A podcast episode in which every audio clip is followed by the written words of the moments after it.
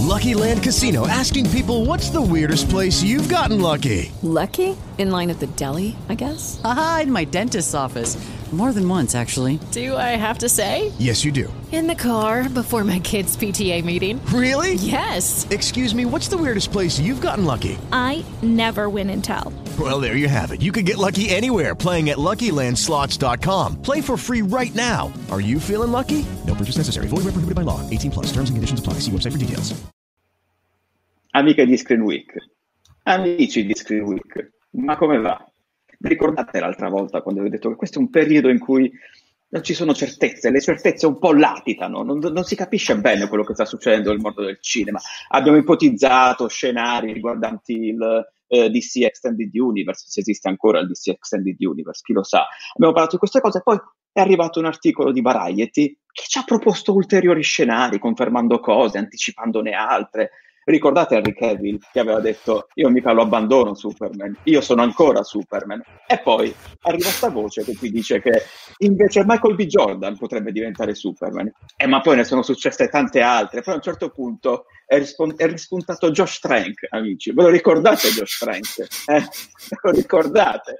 aveva diretto Fantastic Four e incredibilmente lui non l'aveva più visto durante tutto questo tempo, l'ha rivisto recentemente, non lo so, l'ha, l'ha riaffittato con gli amici, non, non lo so, forse è finito su Netflix, se l'è visto e ha detto ma quasi quasi lo vado a recensire sul Letterbox e, e ha recensito il suo Fantastic Four dicendo che cavolo però ve lo ricordavo peggio, non è così male, poi ha aggiunto anche tante altre voci dicendo ma perché visto che c'è Release the Snyder Cut riguardante Justice League, non facciamo anche una Trank, eh, una, una Cut, non riesco neanche a pronunciarlo del mio film così.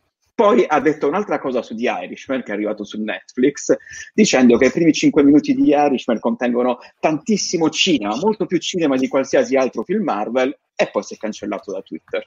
Un po' così, queste sono giornate un po' così, succede un po' di tutto, ne parleremo adesso in compagnia del buon Mattia che è qui con me e noi siamo qui con voi. Ciao Mattia. Ciao a tutti, sono giornate frizzanti, ricche di argomenti. Sono veramente, cioè, sono, sono, delle giornate in cui tu dici ah, non c'è mai un argomento per la live, invece, invece... no, te li, forniscono, te li forniscono così, cioè non, neanche li devi cercare a momenti. Sono... È sempre così, la settimana comincia lentamente, lunedì sembra che non stia per accadere nulla, invece poi accade tutto tutto quanto così allegramente ci si diverte in questo modo. Meno male che succedono queste cose, però sì, ne sono successe un po'. Vi ricordate, come ho già detto, stavamo parlando un po' del futuro della DC Films, dei film eh, Warner legati all'universo dei fumetti di, della DC, ipotizzando scenari, alcune cose. È uscito poi questo importante articolo di Variety, vi, metto la prima slide, perché ha parlato, ha affrontato un po' di cose, il futuro di Superman, Lanterna Verde, i film rating R. C'è tanta roba in questo speciale di Variety che sembra definire eh, abbastanza bene la strada che si... Ah, per meglio dire, le strade che la DC e la Warner hanno, hanno intenzione di intraprendere dal punto di vista cinematografico. Mattia, eh, io ho già parlato abbastanza per, uh, per il momento, quindi cedo un po' la parola a te sono tante le cose che sono uscite in questo argomento. Vogliamo iniziare a parlare magari del titolo di questo video, questo Superman interpretato da Michael B. Jordan.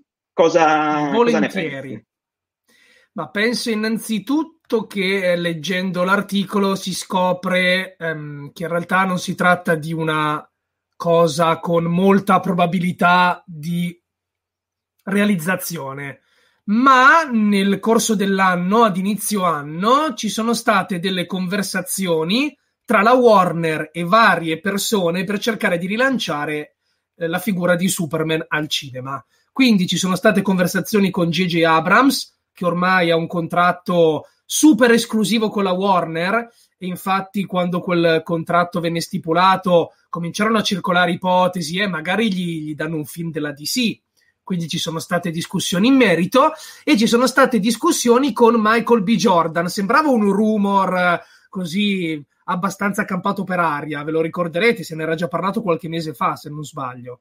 Invece pare che delle discussioni ci siano state, ma che eh, dato che la Warner attualmente non ha tutto questo grande interesse, forse i piani sono cambiati in corsa, forse la situazione d'inizio anno è mutata ulteriormente e credo che Joker possa essere una delle cause principali di questo cambio di direzione. Sembra che da un lato la Warner attualmente sia poco interessata a lanciarsi subito su Superman e dall'altro lato gli impegni di Michael B. Jordan siano tantissimi. Quindi ne hanno parlato, ma come ho già accennato, al momento le percentuali di fattibilità sono abbastanza basse. L'articolo non entra nello specifico, c'è chi l'ha un po' interpretata a suo modo dicendo ah vabbè ma sicuramente interpreterà un Superman alternativo, sicuramente non sarà Clark Kent. In realtà l'articolo non specifica, valgono entrambe le opzioni perché effettivamente ci sono dei Superman alternativi eh, di terre parallele afroamericani, compreso eh, quello di Terra 23 che è identico a Michael B. Jordan, è proprio uguale e potrebbe essere interessante visto comunque il successo di eh, Spider-Man un, un nuovo universo, magari cercare di ricreare la stessa formula con Superman un personaggio che in effetti al cinema ha bisogno di uno svecchiamento e di una modernizzazione. Salve Jack. Salve, salve. Ciao Jack. Sei, sei, elegantissimo, ma siete tutti e due elegantissimi. Sono Grazie. È una competizione però di colori, eh? Sono io l'unico sì, con, con, la camicia e il cappellino. Va bene, scusate, il lato chiaro continua. e il lato oscuro. è, è, è, il pirla che sarei io. Vabbè, comunque. No, tu sei l'equilibrio. Continui. Esatto, Quindi, l'equilibrio. Gra- gra- grazie per la tua bontà, perché io eh, sarei andato per il pirla sicuro. Comunque, continua. Mattia, e poi Jack, stiamo, um, giusto per contestualizzare, Jack, stiamo parlando dei, dell'articolone che ha pubblicato Variety dedicato al futuro dell'universo della DC Film e in particolare adesso su Michael B. Jordan, Superman, che non è proprio Superman. Vabbè, Mattia, continua. Quindi la, la proposta di realizzare un Superman alternativo è abbastanza allettante, ma potenzialmente potrebbe anche essere banalmente Clark Kent.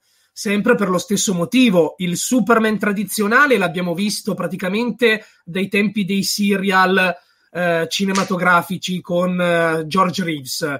Non è mai cambiato, cioè tutte le varie iterazioni cinematografiche l'hanno proposto sempre uguale a se stesso. È un personaggio che il pubblico, il grande pubblico percepisce molto spesso mi è, oh, mi è, capitato di leggere questi commenti, io non sono d'accordo, ma in tantissimi lo ritengono un personaggio noioso, un po' antiquato, quindi forse proporlo in una nuova veste, con una nuova etnia, magari inserendo anche dei connotati di critica sociale, visto che non solo eh, Kalel diventerebbe un immigrato alieno, ma se vogliamo forse anche un immigrato a livello etnico, potrebbe rendere il tutto più fresco, più nuovo. Certo, il rischio è quello di renderla l'unica caratteristica distintiva del personaggio, cioè un film magari già visto e stravisto dove l'unica componente diversa è messa lì probabilmente apposta per creare chiacchiericcio, scandalo, scannamenti su internet è l'etnia diversa.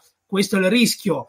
Però dall'altro aspetto può essere effettivamente interessante. Certo, eh, io sto analizzando lo scenario da un punto di vista esterno. Se poi volete la mia opinione, ehm, diciamo che Superman è un personaggio che non è strettamente legato alla sua etnia. Non è l'etnia a caratterizzare Clark Kent, Superman. Potrebbe anche essere asiatico Tuttavia è un personaggio così iconico e così eh, conosciuto da parte di tutti, così incasellato nella cultura pop che un cambio etnico effettivamente corre il rischio di sembrare un cambiamento fatto giusto per il gusto di cambiare. Le abbiamo provate tutte, proviamo questa carta e ci fermiamo lì. Quindi sono un po' combattuto. Eh, allora, il, il tuo ragionamento è bellissimo cioè veramente anche, è stato anche molto con, convincente per quanto mi riguarda.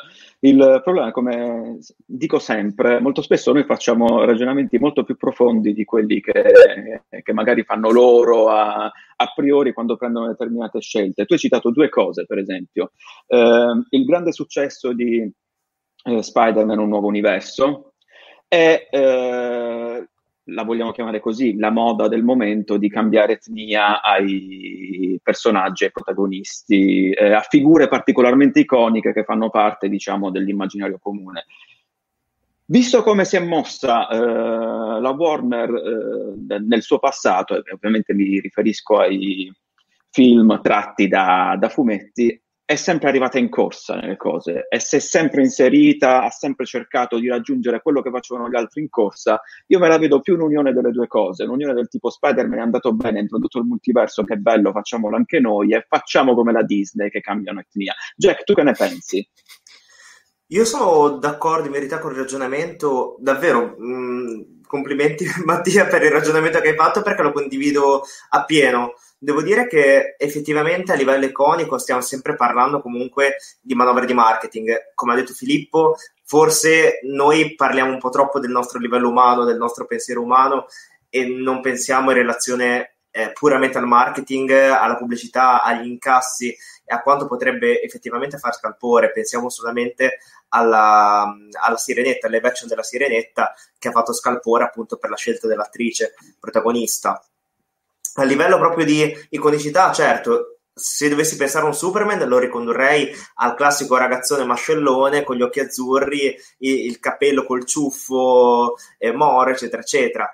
Eh, ci sono anche varie eh, versioni di Superman. Io ho letto, adesso non sono particolarmente informato, Calvin Ellis, possibile? Sì, sì, come sì, versione... Superman di Terra 23, se non sbaglio. Ecco, lui potrebbe essere magari un esempio calzante. Non vorrei che poi succedesse eh, come al solito che si parla di blackwashing, come era successo precedentemente col whitewashing. A me non dà sinceramente poi fastidio nel caso, perché poi, come, detto, come ha detto anche Mattia, si potrebbe utilizzare come scamotage per imbastire una critica, basta che sia davvero imbastita questa critica e soprattutto sia imbastito questo livello sociale eh, di, di, critica appunto rivolta all'immigrazione, magari potrebbe essere abbastanza interessante. Eh, d'altro canto, se si fa solo una cosa per fare scalpore non ha, non ha senso, cioè nel senso eh, risulta poi una torcia umana nera, a proposito, casualità dell'attore, eh, e risulta qualcosa di estremamente fatto per far, far, parlare del film e basta, perché in quel caso aveva anche poca un'incongruenza a livello di, di, trama nel caso dei Fantastic Four. In questo caso magari si potrebbe giustificare in modo più adeguato. Poi il caso di Fantastic Four era eh, che, che, poi no, tu, quando tu non c'eri nell'intro l'abbiamo anche semicitato Fantastic Four perché Josh Trank è ritornato sul suo film dopo due anni e l'ha recensito su Letterboxd. Ah, ho letto, ho letto. C'è giunta notizia. Però sì, in quel caso, cioè, per quanto mi riguarda, né aveva fatto scalpore né aveva senso, cioè era una cosa proprio totalmente ficcata là, eh, come, avevano, come aveva detto Nanni Cobretti sui 400 calci, oltretutto nuove frontiere del Ku Klux Klan le aveva definite lui, perché era prendere il ruolo che era comunque un personaggio bianco, farlo diventare nero e poi dargli fuoco, così, quindi lui aveva fatto questa battuta che, che è vera, è di cattivo gusto ma è vera che era, sì, che era, che era, di cattivo gusto. In questo caso non, non, non, lo so, perché se veramente hanno fatto un... Uh, magari stavolta è vero che hanno dei piani veramente ambiziosi e stanno costruendo bene, perché l'articolo di Variety diceva anche che, per esempio, a differenza del, del passato, adesso la Warner sembra più intenzionata ad andare con i piedi di piombo, ragionare un po' sui progetti, annunciarli bene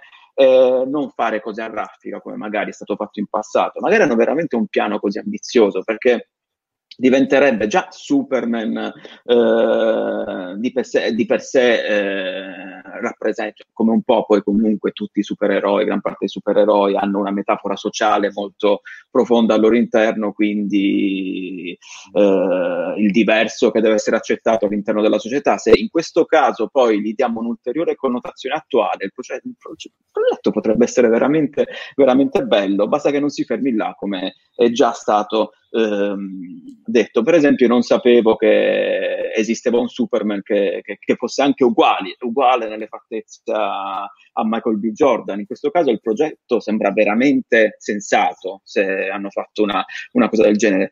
Bisognerebbe capire, bisognerebbe vedere un po' eh, come si vogliono muovere. Come si vogliono muovere. cosa? I franchise Vai. della Warner, ho letto questo articolo, stanno perdendo ovunque. Cioè, nel senso che comunque se prendi il franchise di Harry Potter, Animali Fantastici in questo caso, è stato distrutto da critica e box office. Prendiamo anche il progetto ambizioso che sinceramente mi ispirava tantissimo di Godzilla e King Kong. Adesso i primi due film, il primo Godzilla mi era piaciuto, King Kong Skull Island un sacco. Eh, il secondo Godzilla a me non ha fatto impazzire, adesso si riparla di un ritardo per questo famigerato scontro. Stanno perdendo col franchise del DC Extended Universe, hanno recuperato con Joker, ok, però si parla comunque di grossi, enormi franchise che vanno a perdere tantissimo. Quindi un piano a lungo termine, magari duraturo, come per esempio il Marvel Cinematic Universe o come anche ehm, altre saghe cinematografiche. Pensiamo anche all'universo condiviso di, Z- di The Conjuring, hanno perso anche quello perché era sempre della Warner, stanno perdendo sempre di più. Secondo me, se trovassero una saga, un piano a lungo termine, sarebbe proprio il massimo per la Warner. Adesso però sta perdendo ovunque, per cui è il momento di rinnovarsi. Ma sì, sta perdendo nella, nella gara, che- penso che nessuno, perché anche la gara del cosiddetto universo condiviso del franchise grosso, anche la Universal ci aveva provato con Sì, sì. il Dark Universe e, e ha perso. Non, Che anche quello era molto interessante a parer mio. Molto, molto interessante. Diciamo che tu hai citato Conjuring, forse il Conjuring, il Conjuring Universe sta sopravvivendo, tra virgolette, quello vabbè, ha- soprattutto con il nuovo Annabelle, cioè il nuovo Annabelle è stato creato apposta per ficcarci proprio cose che potrebbero diventare poi parte del Conjuring Universe. Vediamo un po', il problema è che sembra sempre che comunque l'intenzione sia quella di muoversi su più binari. Eh, si è parlato di film, per esempio Rating R, sul successo di, il grande successo di Joker, ma come poi ha sottolineato Mattia in eh, un suo approfondimento che ha pubblicato su Screen Week, eh, questo è proprio il titolo del suo articolo, sempre a dimostrazione che io proprio non ho voglia di crearmi le slide, io prendo i titoli, li copio e li incollo così. Quindi, apprezzate la mia sincerità. Si stiano anche, e questa è una cosa che comunque girava, è una voce che girava da un po' di tempo, eh, spin-off sui, sui villain più iconici della DC, lo tolgo perché sennò poi copriamo la giacca di Jack. Ehm, però si pensava che tutto fosse partito da Joker. Oddio, in realtà è partito da Joker perché il grandissimo ciu- successo di Joker ti spinge poi a continuare questa strada. Però sembra che il film apripista per eh, questa nuova strada che vuole intraprendere la Warner sarà eh, il fantomatico The Batman, di cui al momento si sa veramente poco. Mattia, dato che tu hai scritto l'articolo, se vuoi anche parlarcene. Sì, sembra che tutti i personaggi principali di The Batman, tutti gli attori coinvolti, abbiano firmato un contratto che prevede già nelle clausole potenziali sequel e spin-off. L'articolista di Variety dice che nonostante mh, si sia paventato a lungo un The Batman ambientato interamente nell'Arkham Asylum, così non sarà ma anzi nel famoso manicomio criminale saranno pre- presenti solo poche scene. Quindi, più che altro, nel film dovremmo vedere tanti personaggi potenzialmente esplorabili in seguito, soprattutto appunto i cattivoni. Quindi, eh, tecnicamente, sapete, ci ricordiamo tutti che settimana scorsa erano usciti rumor su Todd Phillips che vorrebbe realizzare le origini di Luthor e di altri personaggi. Tecnicamente, Variety propende più per questa possibilità, ovvero esce The Batman, magari l'enigmista cattura l'attenzione e il fascino del pubblico, film sull'enigmista. Sapete come la penso? A me questi film mm, incentrati sui cattivi non dicono granché e ho paura che, visto il grandissimo successo di Joker e visto il ragionamento che stava applicando Jack, presi dall'entusiasmo per questa gallina delle uova d'oro, tentino già di spremerla anzitempo senza una grande programmazione. Perché Joker è andato bene, per carità, ma altri cattivi riescono a reggersi sulle loro gambe senza Batman, la controparte batmaniana? Certo, magari l'idea è quella di creare un micro universo batmaniano a questo punto. E allora magari l'uomo pipistrello di Pattinson può apparire in tutte queste pellicole, magari non da protagonista, ma in un ruolo minore, creando appunto un filo d'unione. Però, ma veramente, cioè, Joker è un personaggio famosissimo e che cattura l'attenzione di tutti già solo per l'aspetto. Cioè, il pagliaccio cattivo è proprio una tematica ricorrente nella narrativa, Pennywise, eccetera. Un film sull'enigmista, per carità, è un personaggio che io apprezzo molto, ma tralasciando il fatto che almeno noi in Italia lo, lo accomuneremmo subito a Jigsaw, alla saga horror non so come, come si possa esplorare, non, non, capisco il grande interesse, anche perché poi il rischio che corrono tutti questi cattivi da protagonisti è quello di diventare antieroi. Banalmente, perché devi creare un punto di contatto. Non puoi fare un film dove per due ore vedi una persona che ti sta sulle balle. Puoi farlo, certo, ma in pellicole credo dal piglio decisamente più autoriale. Penso a un The Wolf o Wall Street, dove il protagonista era veramente detestabile per tutta la durata del film. Eppure qualche punto di contatto ogni tanto c'era, qualche punto di empatia, è quasi un meccanismo naturale. Cioè, se noi assistiamo a delle vicende raccontate dal punto di vista di un personaggio, cerchiamo degli appigli per entrare in contatto con lui, per capire perché fa certe cose. E può funzionare, sì, ma non so se può essere un vero e proprio nuovo filone. Anche perché già ci stiamo chiedendo Joker 2 su cosa lo potrebbero fare. Figuriamoci un film eh, sullo spaventapasseri, sul pinguino. Per carità, poi sono il primo a dire che Batman ha tra i cattivi migliori del pantheon fumettistico più complessi. Se proprio deve essere applicata questa formula, bisogna proprio andare a parare sui cattivi di Batman. Perché già sul versante Marvel forse un personaggio che ha tutti questi cattivi approfonditi è Spider-Man. Gli altri non nego che non ci siano, però a livello di percentuale i cattivi di Batman sono avvantaggiati. Però c'è chi mi dice un film sullo spaventapasseri. Sì, ok, però boh, non, non capisco, non capisco la fascinazione. C'ho veramente paura che, ah, Joker, incredibile successo, facciamoli tutti così. Ma il successo di Joker ha un motivo, ha più motivi, anzi. Come tutti i grandi successi, nasce da un insieme di circostanze. Si possono replicare? Forse sì, magari sono scettico io semplicemente perché Joker non mi è andato particolarmente a genio magari qualcun altro sull'onda dell'entusiasmo può dire sì, magari fanno il film sullo spaventapasseri a basso budget e quindi anche se incassa poco comunque rientra nell'operazione. Tra tutti l'unico che mi sembra interessante è quello sull'ex Luthor. Gli altri da fan sinceramente no. Però... Ma oltretutto ehm, è stata anche detta una cosa abbastanza... Io penso a gran parte dei film incentrati sui cattivi.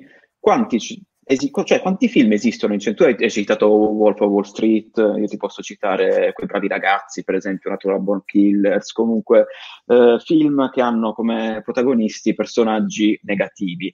Quanti di questi personaggi alla fine sono, cioè tu non fai il tipo per loro guardando il film? Perché comunque mica, mica Knox di Assassinati, cioè con tutto che sono completamente fuori di testa, tu comunque fai il tipo per loro, ti piacciono, sono innamorati. Joker uguale, alla fine tantissima gente ha provato empatia nei confronti di, di Arthur Fleck. Non si snatura un po' il ruolo del villain facendo questi progetti e oltretutto eh, dal punto di vista di, eh, narrativo, visto che comunque Joker ha avuto tanto successo, eh, il film, quindi tutti i film si presume, visto che a Hollywood comunque lavorano così, avrebbero tutti la stessa impronta. Quanti cloni di Joker arriverebbero? Cioè quanto può variare, quanto può variare la trama sulla nascita di un villain, a prescindere dal fatto che lui ne abbia, abbia, passato qualcosa, perché comunque devi provare un po' di empatia nei confronti di lui perché è il protagonista. Quindi quanto potrebbe variare la trama? Cioè sarebbero semplici cloni di, di Joker a tutti gli effetti, Jack. Sei, Beh, sei, a me- siete elegantissimi, mi vergogno. Beh, te hai un look iconico, però devo dirlo, devo dirlo.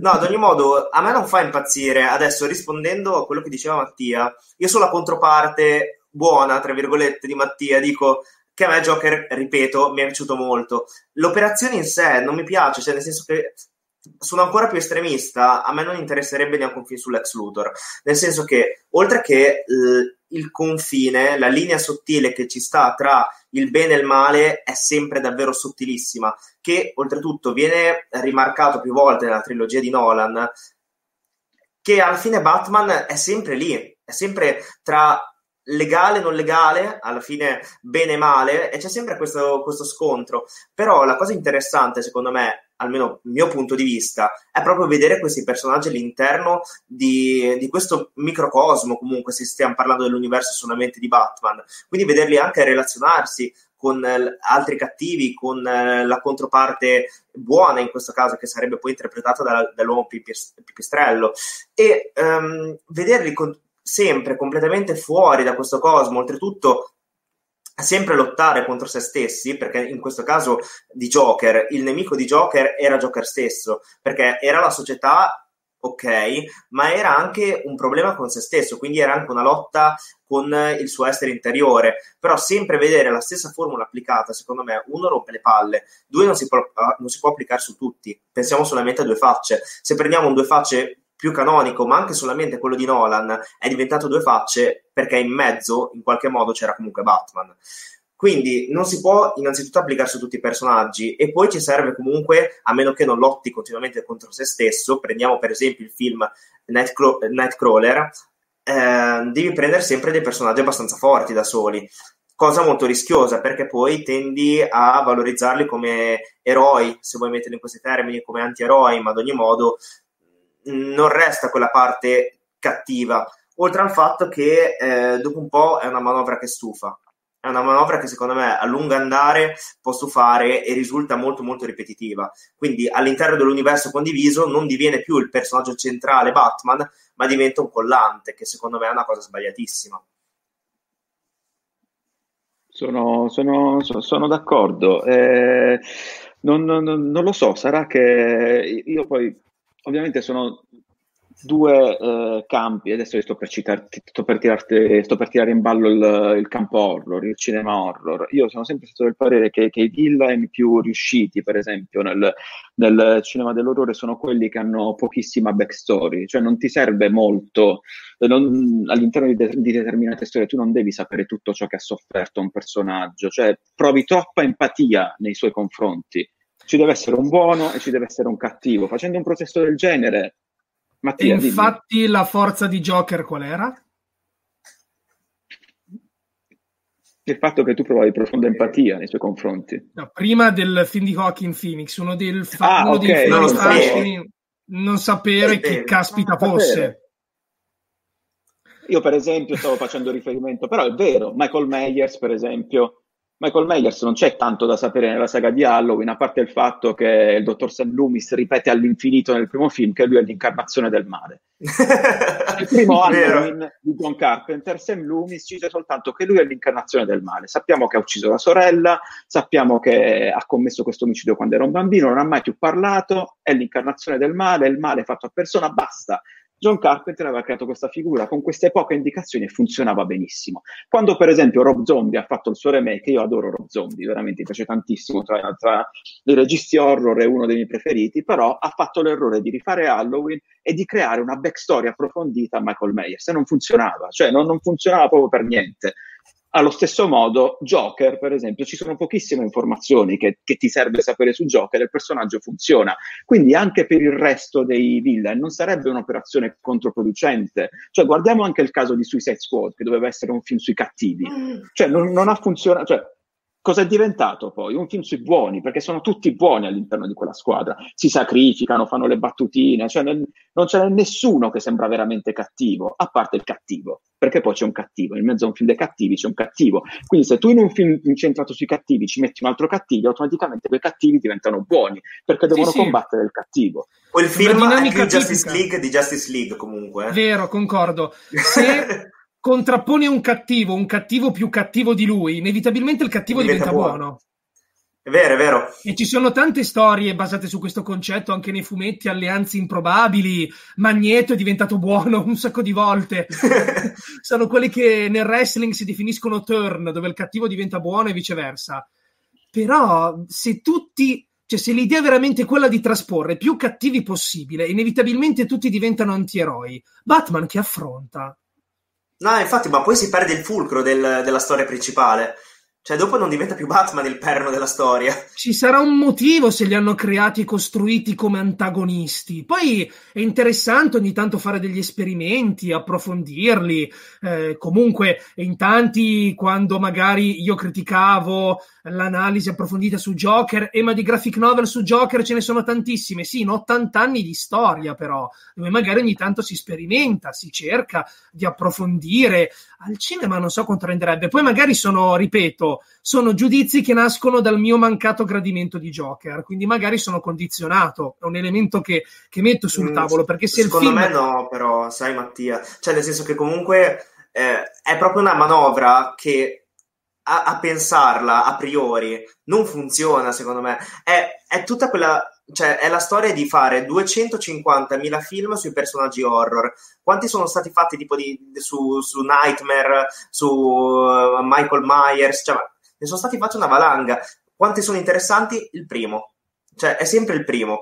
Oltretutto, andare ad approfondire dei personaggi che farebbero parte di un universo condiviso in modo corale e, e che poi fanno comunque, ehm, diciamo, eh, fanno perno sul personaggio di Batman, perché lui poi a decidere la sorte di questi personaggi, chiariamoci, non sarebbe interessante, non sarebbe assolutamente interessante. Tra l'altro, in pochi se lo ricordano, ma forse il primo film di questo nuovo filone dei cattivi, dopo ovviamente Joker, sarà il film sui trench di Aquaman. Oddio. Ci manca. Ce ne siamo dimenticati, eh? Ma quelli sono cattivi. Ma che cattivi?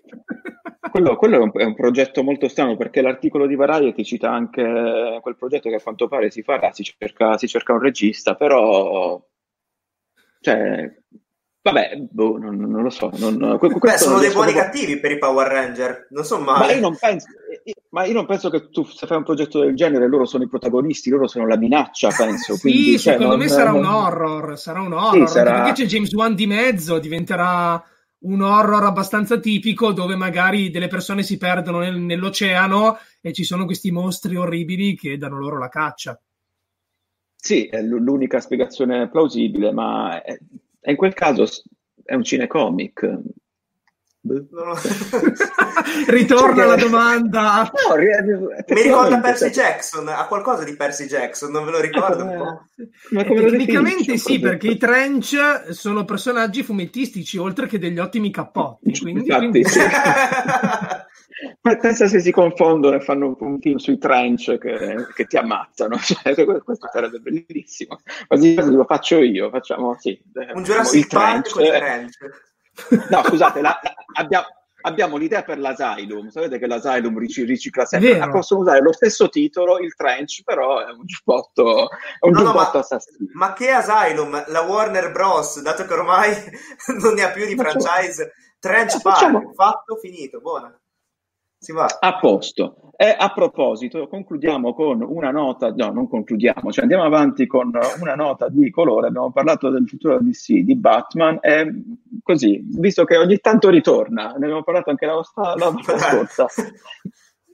Danny, Danny, Elfman, Danny Elfman ne ha dette tante durante questa settimana. Prima di tutto ha detto questo, ragazzi, la Snyder Cut non esiste, ve lo dico io. E qua non... E si è scatenata una grande polemica mh, sulla nostra pagina Facebook perché io sto, sto scoprendo che, eh, e non ho niente contro, cioè semplicemente la mia curiosità c'è, ma non è così alta di vedere la Snyder Cut. Però a questo punto ammetto di essere curioso, però eh, vedo che in molti sono pronti a pensare che ci sia quasi un complotto contro Zack Snyder che, eh, sì. per questo fatto. Quindi no, non lo so, uh, Danny Elfman ha detto che non, non, c'è, non so se volete aggiungere, ma Mattia ti stai proprio scompisciando. parla.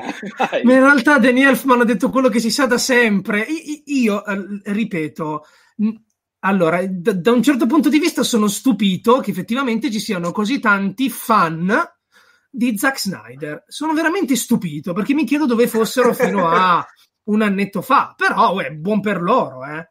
Buon per loro. Però, Snyder in primo luogo, ma anche Momoa. Cioè, in realtà Danny Elfman ha ribadito l'ovvio. La Snyder Cut esiste, sì, ma è un montaggio per addetti ai lavori, non è un film completo. Non è un film completo per ovvi motivi, perché questo montaggio è basato sulle riprese che aveva effettuato Snyder prima di abbandonare il progetto per cause che non stiamo qui ad analizzare, perché effettivamente volendo c'è un po' di mistero. Quindi è un film dove evidentemente l'ha detto anche Kevin Smith. Kevin Smith ha visto il film. È un montaggio dove mancano effetti visivi, colonna sonora, post produzione. Poi ci sono delle voci che dicono no, Junkie XL ha composto la colonna sonora per la Snyder Cut. Posto che non mi pare neanche fosse mai stato accostato al progetto, o forse era il compositore che avrebbe dovuto occuparsi del film prima di Danny Elfman. Adesso non sì, ricordo. Sì, sì, era lui, era lui. Ok. Magari nel privato um, Snyder, Junk XL stanno davvero completando il più possibile il montaggio. Può essere, può essere. Magari Snyder sta t- tirando fuori i soldi di tasca sua per completare la post-produzione, ma in primo luogo la vedo molto improbabile. In secondo luogo, comunque, dovrebbe essere distribuita dalla Warner. Dalla Warner. Tengo a ribadire anche che Momoa ha detto di averla vista, ma non ha mai detto si sia completo al 100%, che figata. Ha detto che l'ha vista che dovrebbero vederla tutti, va bene. Però appunto dovrebbe rilasciarla la Warner. La Warner che interesse ha a rilasciare la versione, chiamiamola Director's Cut, di un film che non è stata una soddisfazione commerciale, anzi, li ha portati a ridefinire completamente i loro piani un film che comunque è circondato da questa polemica Snyder, mica Snyder, un film dove all'interno sono presenti attori che hanno già sciolto i loro impegni con la Warner, Ben Affleck di sicuro, Cavill, dopo le discussioni con Michael B. Jordan, eccetera, direi che ormai al 99% siamo sicuri che anche lui tanti saluti. Cioè, che senso avrebbe investire dei soldi per completare questa versione? Potrebbe essere appetibile solo nel caso in cui veramente Snyder abbia sborsato non so quanti dollari per completarla. Ma anche in questo caso, la Warner che interessi potrebbe avere a ritirare fuori lo scheletro dall'armadio? Mettiamo il caso che questa versione di Snyder, tra l'altro si dice che sia lunga tre ore e mezza, sia una gran figata. Che figura ci fa la Warner? Che figura ci fa la Warner che invece ci ha proposto eh, l'edizione spezzatino? Che figura fa? Se ha successo possono andare avanti. No, ormai Ben Affleck non è più Batman, Kevin probabilmente non è più Superman. Che senso ha a livello eh, strategico diffondere la Snyder Cut? Che senso ha? Forse tra dieci anni, tra un ventennio, quando ormai è veramente una chicca per collezionisti, tipo la versione estesa di Richard Donner di Superman 2. Non è che l'hanno rilasciata due anni dopo, l'hanno rilasciata molto più avanti perché è, è, è, argomento ancora fresco, cioè proprio adesso che, che, la Warner ha trovato una nuova direzione, giusto o sbagliata che sia, l'ha trovata. Perché riscavare nel passato per un film che ormai è uscito da due anni e di cui il grande pubblico, diciamocelo chiaramente, si è infischiato. Se ne è infischiato di quel film lì. Non è che non l'abbia visto nessuno, un pochino ha incassato, ma il rapporto alle aspettative non è andato bene. Sì, non, bene o male il concetto che abbiamo affermato la stessa volta, non, sì. non, la, la, scorsa volta, cioè non, c'è motivo per proseguire a maggior ragione, come hai detto, ora che stanno intraprendendo una strada nuova che al momento si sta rivelando anche eh, vincente. Jack, tu volevi aggiungere qualcosa? Ma in verità, secondo me, non c'è nient'altro da aggiungere. Abbiamo parlato tanto di questa Snyder Cut l'altra volta e Mattia ha espresso proprio il mio pensiero, se non che effettivamente Zack Snyder si sta facendo pubblicità tanta pubblicità perché tra poco esce il suo nuovo film. Fine. Il film Netflix, ma non so quanta pubblicità sia, però ci tengo a mostrare il commento di, di Ivan che piacerebbe anche capire forse anche cioè, a, a, quale capolavoro si, ti riferi, nonostante io sia, cioè, e, e, lo dico eh, con molto il capolavoro orgoglio. di prima, quello il fantastico capolavoro, vabbè, oltre a Adrian, il Trench Park. Io spero di realizzarlo. Trench Park. Che mi sembra un po' come Chicken Park, il film di Jerry Calà, che forse ho visto soltanto io in tutto Ah, il ci mondo. tengo a, a sottolineare una cosa, visto che ormai mi sono incarognito. Justice League è stato, definiamolo flop per semplificare, è stato un flop non perché la Warner cattivona ha messo Joss Whedon, gli ha fatto rifare il film, è stato un flop perché non sono piaciuti i film prima, perché nessuno sa come un film se non paga il biglietto per vederlo, ma tutti sanno benissimo come sono stati i film precedenti. Ma I film precedenti li aveva diretti Snyder. Ma infatti io conosco tantissime persone, compreso il sottoscritto, che quando esce un film Warner sono sempre lì a tenere le dita incrociate sperando che non sia una cagata, non che sperando che possa essere migliore, che possa non essere una cagata, perché davvero io tranne Shazam che non stiamo parlando di un capolavoro assolutamente neanche di un bel film, stiamo parlando di un film carino che mi ha, che mi ha fatto ridere e mi ha intrattenuto. Però se dobbiamo dire che Shazam è il migliore del DC Extended Universe, vuol dire che l'asticella sia abbastanza di parecchio, ecco. Ehm, oltretutto, secondo me, a due anni di distanza, adesso una cosa fresca, però è anche abbastanza tardi, perché quando è uscito Justice League nessuno ha parlato di questa Snyder Cut e, non- e nessuno ha voluto magari sentire il parere a riguardo di Zack Snyder.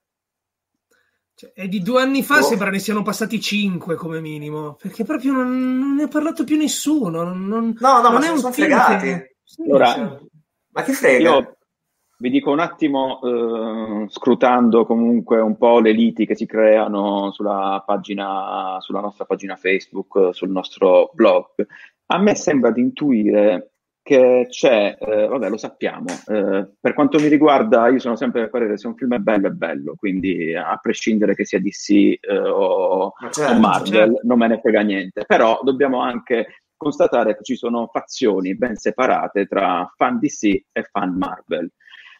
Ora, i fan della DC più puri tendono a considerare eh, Justice League un flop proprio perché è stato, tra virgolette, marvellizzato con l'arrivo di Joss Whedon a, a bordo del progetto, perché come sappiamo Zack Snyder ha dovuto abbandonare perché ha avuto un lutto improvviso. E sembra quindi che, ehm, stando a quello che si, dice, questa versione sarebbe completamente diversa e sarebbe un'altra cosa, non sarebbe il film che è stato rovinato da Joss Whedon. E qua cioè, vi dico semplicemente quello che sto eh, percependo. Eh, nel momento in cui, per esempio, ehm, arriva eh, Danny Elfman dicendo guardate che il film non esiste, nei commenti si scatena il flame contro Danny Elfman, gli dicono ma guarda sto vecchietto, ma che cosa stai raccontando? Tu penso. Che poi è molto strana come situazione, perché sono le stesse persone che hanno dato del vecchietto a Danny Elfman, però nel momento in cui Martin Scorsese si è permesso, cioè ha detto quello che pensava riguardo ai film Marvel, eh, in quel momento l'hanno difeso a spada tratta, quindi si sta creando un po' una situazione del genere. Poi per il resto, eh, ragazzi, se, cioè, magari cioè, ben venga, se arriva ed è un miglior film, saremo tutti quanti qui a dire cazzo, però è vero, il film di Zack Snyder era veramente meglio di quello che è uscito. Al momento non lo sappiamo, molto probabilmente non lo vedremo mai. Viva il cinema, e se il film è bello è bello, se è brutto è brutto, a prescindere di qualsiasi cosa sia. Jack. Posso dire una cosa relativa a questa che mi fa abbastanza ridere. Eh, Per- perché la gente difende a spada tratta Zack Snyder? Cioè, Eh, questa qua è la mia domanda. Per- perché a sta gente è piaciuto Batman v Superman? Cioè, questa qua è No, la mia non- domanda. A chi è piaciuto Batman v Superman nel mondo? Cioè, io ci voglio sono, sapere... ci sono. Ma- ma- È cioè, lecito, cioè, oh, un film può piacere o non piacere. Cioè, no, ma certo, ma siamo. certo, fin qua ci Eh, siamo, però cioè, andare a rimpiangere Batman v Superman o comunque Zack Snyder alla regia dicendo che è colpa di Whedon, Whedon è stato messo lì perché era una pezza, ragazzi, cioè nel senso che comunque capita, queste situazioni capitano nel mondo del cinema, è stato lì per coprire un buco, ok, per metterci una pezza. Avrà fatto del suo meglio, ha fatto schifo il film, a me non è piaciuto, però comunque eh, gusti o non gusti, ad ogni modo rimpiangere Zack Snyder che comunque nella sua filmografia sia ha fatto qualcosa, per esempio a me Watchmen è piaciuto, è anche abbastanza, è anche molto, eh, ha fatto 300 che è un film di intrattenimento, però andando a parare sui cinecomic della DC, se- tutti si sono lamentati fino a ieri e adesso sono tutti contenti e rivogliono Zack Snyder. A me pare un Non lo so, cioè, Ma guarda- Cioè, la- Mattia, vuoi- No, il- ov- ovviamente tutti i film possono piacere, cioè il gusto personale è sacrosanto, ci sono anche persone a cui Batman v Superman è piaciuto. Però, ad un certo punto, bisogna fare i conti con la realtà dei fatti. Bevo un attimo che mi stavo ammazzando. La realtà dei fatti è che alla maggioranza del pubblico non è piaciuto quel film lì. Cioè, Batman v Superman ha incassato 870 milioni di dollari. È una cifra abbastanza elevata. Ma già lì la Warner era titubante sul proseguire la collaborazione con Snyder, perché sia una cifra elevata, ma è Batman contro Superman. Batman contro Superman si è fermato lì? Cioè in un mondo in cui in seguito un miliardo di dollari l'ha superato Capitan Marvel? Ah, è vero, verissimo. Io ricordo Io- all'epoca, poi magari ce li siamo dimenticati, ma c'erano i report che dicevano che eh, dentro la Warner ci fosse una scissione, c'era chi voleva andare avanti con Snyder, c'era chi già dopo Batman di Superman non voleva più sentirne parlare, perché oltre agli incassi abbastanza rilevanti, ma forse al di sotto delle aspettative, il responso del pubblico non era per niente favorevole, quindi non ci voleva una cima a capire che il film successivo, se accostato a Snyder, non avrebbe incassato poi così tanto, ma anzi ci sarebbe stata una parabola discendente. Perché Tutto poi, qui. oltretutto, dopo Batman v Superman sono usciti i vari Suicide Squad, cioè insomma, sono usciti dei film che non è che hanno avuto proprio questo grande responso da, par- da parte del pubblico, almeno dalla maggior parte. Quindi cioè, i gusti sono sacrosanti. Capisco la curiosità che possono avere alcuni nel vedere la versione di Justice League montata e rifinita da Snyder. Ma non c'è una cospirazione, c'è una semplice logica commerciale. È una logica commerciale. A, a loro può essere piaciuto il film, sì, è sacrosanto, è legittimo, ma al certo. grande pubblico, che è quello a cui si dovrebbe rivolgere la Warner pubblicando questa edizione in home video sulle piattaforme streaming, non si sa dove, se ne sbatte le balle della versione di Justice League di Snyder. Non basta l'hashtag ritwittato su Twitter a dimostrare il contrario. Non basta. Sono come le petizioni online che, che non cambiano una mazza. Cioè, cioè, non basta. Tutto lì. Anche se e qua cambia totalmente discorso, c'è una petizione online a cui io mi sono particolarmente affezionato ed è far diventare Danny DeVito il nuovo Wolverine. Magari. Ma quella spero abbia Quella- riscontro. Quella d'accordo. Però niente, concludendo e riagganciandomi un po' a quello che avevo detto prima, il cinema è tanto bello, l'errore che si fa troppo spesso è approcciarsi e approcciarci nei confronti del cinema come ci approcciamo alle squadre di calcio, quindi non si tifa per una determinata squadra quando si parla di cinema, si parla di cinema e basta. E dopo questa cosa particolarmente profonda io torno a parlare di Danny Elfman, perché mica, cioè, mica si sta zitto lui, sta settimana ne ha sparata una dopo l'altra e cambiamo proprio totalmente argomento, passiamo dal grande al piccolo schermo, perché Danny Elfman ha detto che a quanto pare i Simpson stanno per finire. Ora, non so quanto ve ne frega a voi, però stiamo parlando di una serie comunque che ha segnato la, la storia della televisione, ha lasciato comunque il suo bel solco indelebile nella storia del piccolo schermo, l'ha lasciato. Effettivamente siete anche voi del parere, io lo penso, ma da un po' di tempo ormai che i Simpson hanno perso la verve che avevano ormai qualche anno fa. Non so poi neanche quanto vi piacciono i Simpson. Mattia, ti piacciono i A me Simpson? piacevano tantissimo, tantissimo da, da ragazzino. Però sì, hanno perso smalto pa- Cioè, allora, la mia prima reazione alla notizia è sarebbe anche l'ora. Però mi stupisce perché in realtà dopo l'acquisizione da parte di Disney mi aspettavo un rilancione. Oddio, eh, ma che rilancione? In che senso? Che... Magari Non è un rimescolamento delle carte. Innanzitutto, dal punto di vista della, della diffusione, mi sembra che la Disney abbia potenziato le carte in tavola, nel senso che magari capiterà solo a me, ma su Facebook, quando c'è un nuovo episodio dei Simpson, mi compaiono i trailer, vengo inondato, anche se non li seguo da una vita. Però, ripeto, magari è una casistica che colpisce solo me. Ah, ah, quest'anno, oltre allo special di Halloween, c'è anche lo special del- della festa del ringraziamento. Quindi già possono sembrare poche cose, ma già un pochino stanno cercando di potenziarlo a livello di diffusione di marketing. Tutte le stagioni saranno disponibili su Disney Plus. Cioè, io mi, as- mi aspetto da parte di Disney più che una chiusura, un rilancio, non so di che tipo. magari una rinfrescata a livello di personaggi, eh, magari un cambio ai vertici per quanto riguarda la sceneggiatura, magari riaccostare Brad Bird che era cominciato eh, proprio, proprio lì lavorando i Simpson e poi è diventato uno dei, dei, dei, pilastri creativi della Pixar e del reparto animazione della Disney per un certo periodo. Mi aspettavo qualcosa di questo tipo. La notizia, l'indiscrezione di Danny Elfman sulla chiusura in realtà mi prende in contropiede, posto che sì, sono d'accordissimo, i Simpson ormai, con tutto il bene del mondo, dopo 30 stagioni, ma non è neanche una colpa, eh, però dopo 30 stagioni cosa puoi inventarti, cosa puoi raccontare? La cosa, la cosa incredibile è che Danny Elfman non ha neanche detto, cioè adesso io vi traduco un po' il discorso, però non, non, è che ha detto ma penso che potrebbe finire. Gli hanno fatto una domanda sulle polemiche che hanno travolto i Simpson recentemente, sempre sul fatto che hanno, ver- che hanno perso ormai l'aver di un tempo, che si muovono per inerzia. E lui fondamentalmente ha detto una cosa che suona che, vabbè, tanto cazzo ne frega a loro, devono, stanno chiudendo. Cioè ha detto proprio una cosa del genere, cioè sembra che lui sappia veramente ha la verità in tasca. Magari, magari era, erano delle chiacchiere che si stavano facendo prima. A me, veramente a me stupirebbe vedere la Disney che compra la Fox, mette i Simpson su Disney Plus. Cioè, se ci pensiamo, i Simpson sono un po' un oggetto estraneo rispetto alla proposta Disney Plus. E li mette lì, non li mette su Hulu, li mette proprio lì a disposizione anche dei bambini comunque, perché le, le, ultime stagioni effettivamente sono visionabili anche dai bambini, parliamoci chiaro.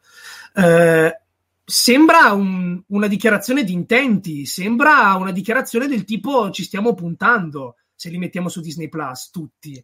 Guardateli, riguardateli, riscopriteli. Quindi n- mi, mi, stupisce l'intenzione di, di chiuderli. Poi magari è veramente così, però eh, ricordiamo che prima dell'acquisizione eh, della Fox da parte della Disney si parlava di un nuovo film, anima- cioè di un nuovo film per il grande schermo dei, dei Simpson. Jack, tu vuoi commentare questa notizia? Ma io non è che abbia tante opinioni a riguardo, nel senso che comunque i Simpson eh, li guardo quando magari torno a casa per pranzo, che che li mettono alla tv, li guardavo quando ero più piccolo, però non ho, non ho, proprio idea in verità delle ultime stagioni di che cosa stiamo facendo. Eh, adesso probabilmente è un brand che, che, ormai deve arrivare alla fine.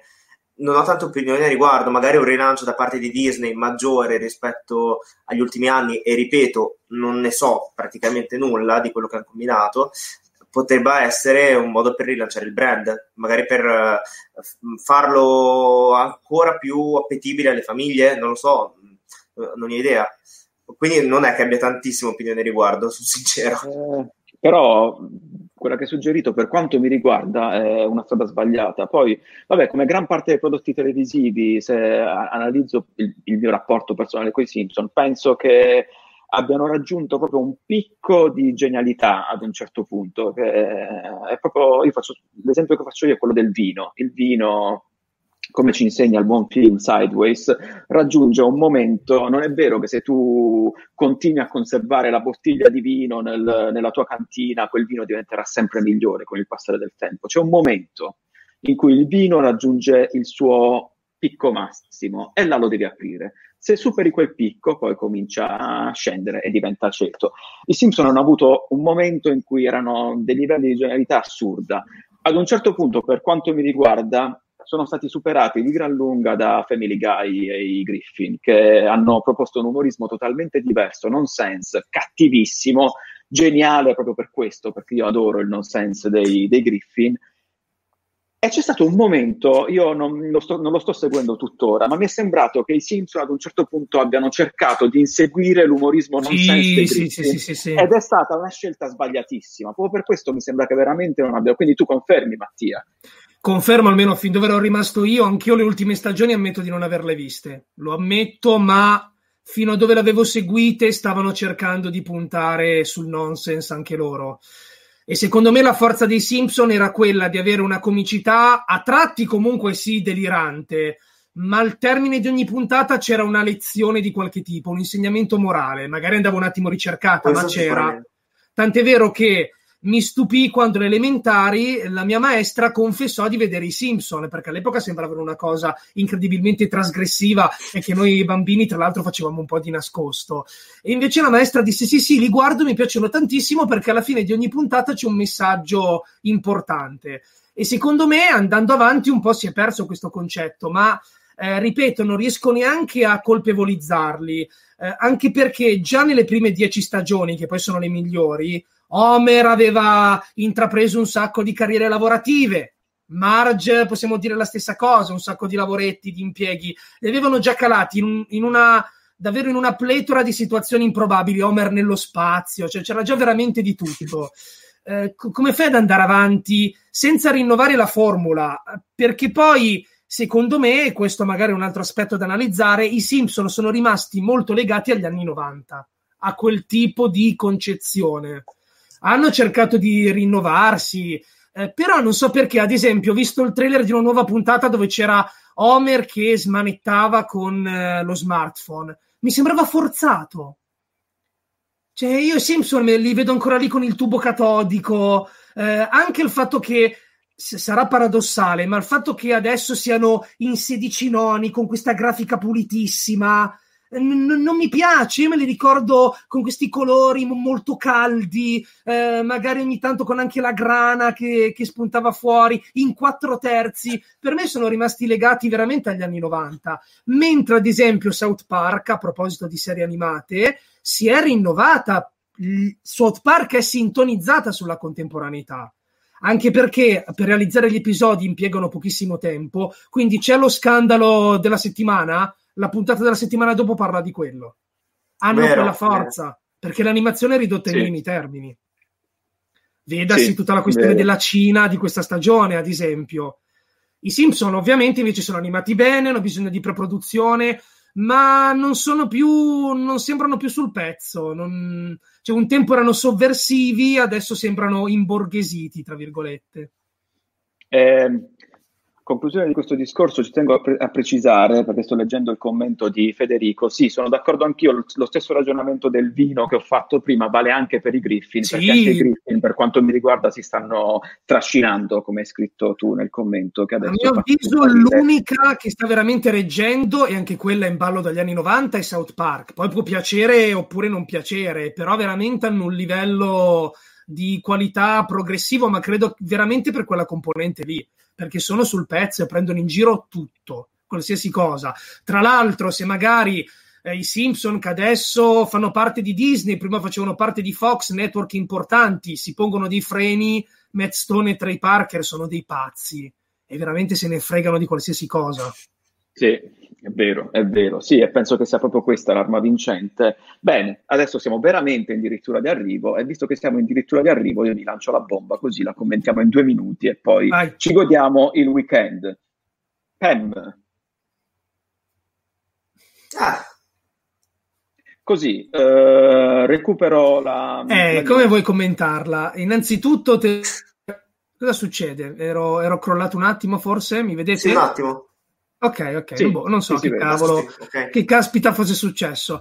Uh, come commentarla? Uh, bah, uh, te, te, l'ho chiesto anche nel, nel, fuori onda, c'è la fonte qual è? Marfis Universe. Eh. Marfis Universe. Eh, magari no, è, ma... un... è, un... blogger? È un blog, sì, sì. Gli riserviamo il beneficio del dubbio. Rumor. Ma più che altro teniamola per scatenare un what if ipotetico. Teniamo conto anzi, che sia vero, facciamo finta. Potrebbero farlo, mettiamola così, potrebbero sul serio farlo. Potrebbero. sì, potrebbero, cioè, far, potrebbero, potrebbero. Tutto, effettivamente. La mia domanda potrebbero. è stupida, sì, effettivamente. Possono anche metterci me, cioè nel, nel prossimo Black Panther. Sarebbe però, anche sì. interessante, però a, a, livello di rumor vedo più probabile Namor, ad esempio. Allora, vi dico quello che, che si dice. Charles Murphy sostiene che il Dottor Destino sarà l'antagonista principale del cinecomic, Victor, du- Victor, von Doom comincerà ad espandere il suo impero, conquistando parte dell'Africa ed entrando in conflitto con la nazione del Wakanda. E lo scontro con Challa diventerà quindi inequivocabile, eh, inevitabile, no, inequi- e anche inequivocabile, questo lo aggiungo io. Vabbè.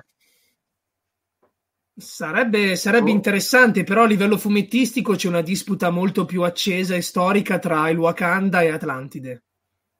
È per quello che punterei su Namor, anche perché credo che Black Panther 2 per funzionare non abbia bisogno di questo peso massimo. Credo non ne abbia bisogno. Già il primo da solo ha superato il Eh. miliardo di dollari, è diventato un personaggio ultra popolare, simbolo della rivendicazione degli afroamericani e degli africani. Secondo me non ha bisogno del dottor Destino per funzionare. È un peso, cioè è un, è un calibro troppo grande per essere, tra virgolette, sprecato in questo modo. Posto che probabilmente sarebbe solo il primo film che lo vedrebbe comparire. Ma secondo me, mh, no, è troppo presto. Sì, eh, Jack, Sì, forse è un po' troppo presto, nel senso io mi, mi sarei aspettato un film con il Dottor Destino contro, magari non subito così Fantastici 4, ma all'interno del Marvel Cinematic Universe anche contro una squadra di supereroi comunque, non dico magari contro gli Avengers che adesso magari stava parlando di eh, altri villain, però secondo me non sarebbe stato male, non so. Eh, contro Black Panther, poi secondo me sarebbe anche uno, tra virgolette, uno spreco forse di un villain così, così potente come diceva Mattia, ma non in relazione proprio a Black Panther che non ha bisogno di un uh, villain così conosciuto, ma anche proprio come villain stesso, cioè è talmente tanto iconico tra i villain Marvel che probabilmente lo, far, lo potrebbero far scontrare contro qualcun altro, magari con, contro un gruppo di supereroi. Vero è che adesso mi è partito il flash. Però forse Vai, a questo vedi, punto vai. Forse a questo punto Doom sarebbe più collegato a Black Panther che Fantastici 4, paradossalmente. Immaginiamo che magari sia un proto Doctor eh, Doom, quindi ancora normale, ok? È il sovrano di questa nazione perché il Wakanda si è appena palesato sulla scena internazionale e gli sta sulle balle. A fine film, magari, e quindi possono esserci anche più cattivi, magari Doom è uno minore. A fine film, magari subisce un incidente, o magari lo sfigura Black Panther, anche se sarebbe bruttarello, subisce un incidente, quindi la maschera che poi indossa è fatta di metallo wakandiano. Beh, proponere alla Marvel, ci potrebbe stare, sai? Marvel, ci stai ascoltando? Come giustificare l'armatura di Doom è il metallo de- del Wakanda. Non è il vibragno, giusto? Era il vibragno? Sì, il vibragno. Almeno una colleghi tuta- tutto, colleghi Sì, tutto. effetti- Effettivamente, sì, non è quindi una tuta d'astronauta che si è fusa addosso al corpo di Doom, come ci ha insegnato il buon Josh Trank. Rispondo uh, un attimo a Marco che ci chiede: scusate l'ignoranza, ma qua- quale canale italiano trasmette attualmente South Park? Non so quale canale, sinceramente, però lo trovi sia su Netflix che su Prime Video. Quindi l'hanno caricato recentemente. Dimmi, Fino a Mattia. qualche tempo fa era Comedy Central, non so se adesso Vero, va- vero, vero, come ti senti? collaborazione. Però sì, lo trovi su Netflix e Amazon Prime. E mi sembra che su Amazon Prime però sia- siano tutte le stagioni, mentre su Netflix c'è un catalogo selezionato di episodi, se non vado errato. No, non mi ricordo se la situazione è la stessa su entrambe le piattaforme, però su Netflix sì, non, non ci sono tutte le stagioni, cioè ci sono alcune stagioni, non mi ricordo, mi sa, da un determinato, da una determinata stagione in poi, mentre gli altri sono episodi selezionati, boh, non, non lo so. Mm. Comunque sì, siamo ufficialmente addirittura d'arrivo, stiamo terminando, aspettiamo questa notizia. Eh, ma Attenzione, entro in Prime Video e vi dico com'è la situazione. Cerchiamo South Grazie, Park. Intanto, è se vi interessa, appena diretta. uscito Chiara Ferragni Unposted. Su Amazon Prime Video ci sono tutte. Ci sono Tutte le stagioni? Eh, c'è la seconda, ci sono tutte le almeno 15 le prime no, vedo fino alla 19, ci sono tutte le stagioni su Amazon Prime Video, tutte tutte tutte. Ah, boh. Ottimo. Oltre quindi, a, chiama- allora- a Chiara Ferragni Unposted, ovviamente. Non- esatto, Unposted. non credo le ultimissime, così a prima occhiata c'è la 20 che è del 2016 e credo si fermi lì, ma le prime 20 le trovate su Amazon Prime Video. Quindi, ora che Mattia ha fatto questa ricerca, se non vi guardate per tutto il weekend South Park, un po' ci offendiamo. Adesso ve lo dovete guardare tutti voi che state guardando questo video, soprattutto tu, Marco, adesso che ti abbiamo detto dove lo devi trovare. Detto questo, come sempre, chiudiamo perché si è fatta una certa. Grazie Mattia e grazie Jack per avermi fatto compagnia come ogni venerdì. Grazie a te. Grazie a te. Mi vado a buttare a Grazie a vedere voi. Chiara Ferragni Unposted. Bravo, bravo. Bra- eh, siete anche vestiti per l'occasione, cioè io non posso, non Esatto. sono degno per esempio di vederlo con una camicia, un cappello e un baseball cap. Grazie a voi che ci seguite ogni venerdì e ci fate domande, partecipate, siete d'accordo o non siete d'accordo con noi, perché anche questo è il bello di queste live su YouTube. Noi ci vediamo la settimana prossima, godetevi il weekend, sballatevi ma non troppo, perché il vero sballo è dire no, vi voglio bene, vi porto, vi porto nel cuore a tutti quanti. Ah, prossimo, non so più che dire. Ciao ragazzi, al a venerdì prossimo. Ciao. Ciao. Ciao. Ciao, ciao. With the Lucky Land slots, you can get lucky just about anywhere. This is your captain speaking. Uh, we've got clear runway and the weather's fine, but we're just going to circle up here a while and uh, get lucky. No, no, nothing like that. It's just these cash prizes add up quick. So I suggest you sit back, keep your tray table upright, and start getting lucky. Play for free at LuckyLandSlots.com. Are you feeling lucky? No purchase necessary. Void where prohibited by law. 18 plus terms and conditions apply. See website for details.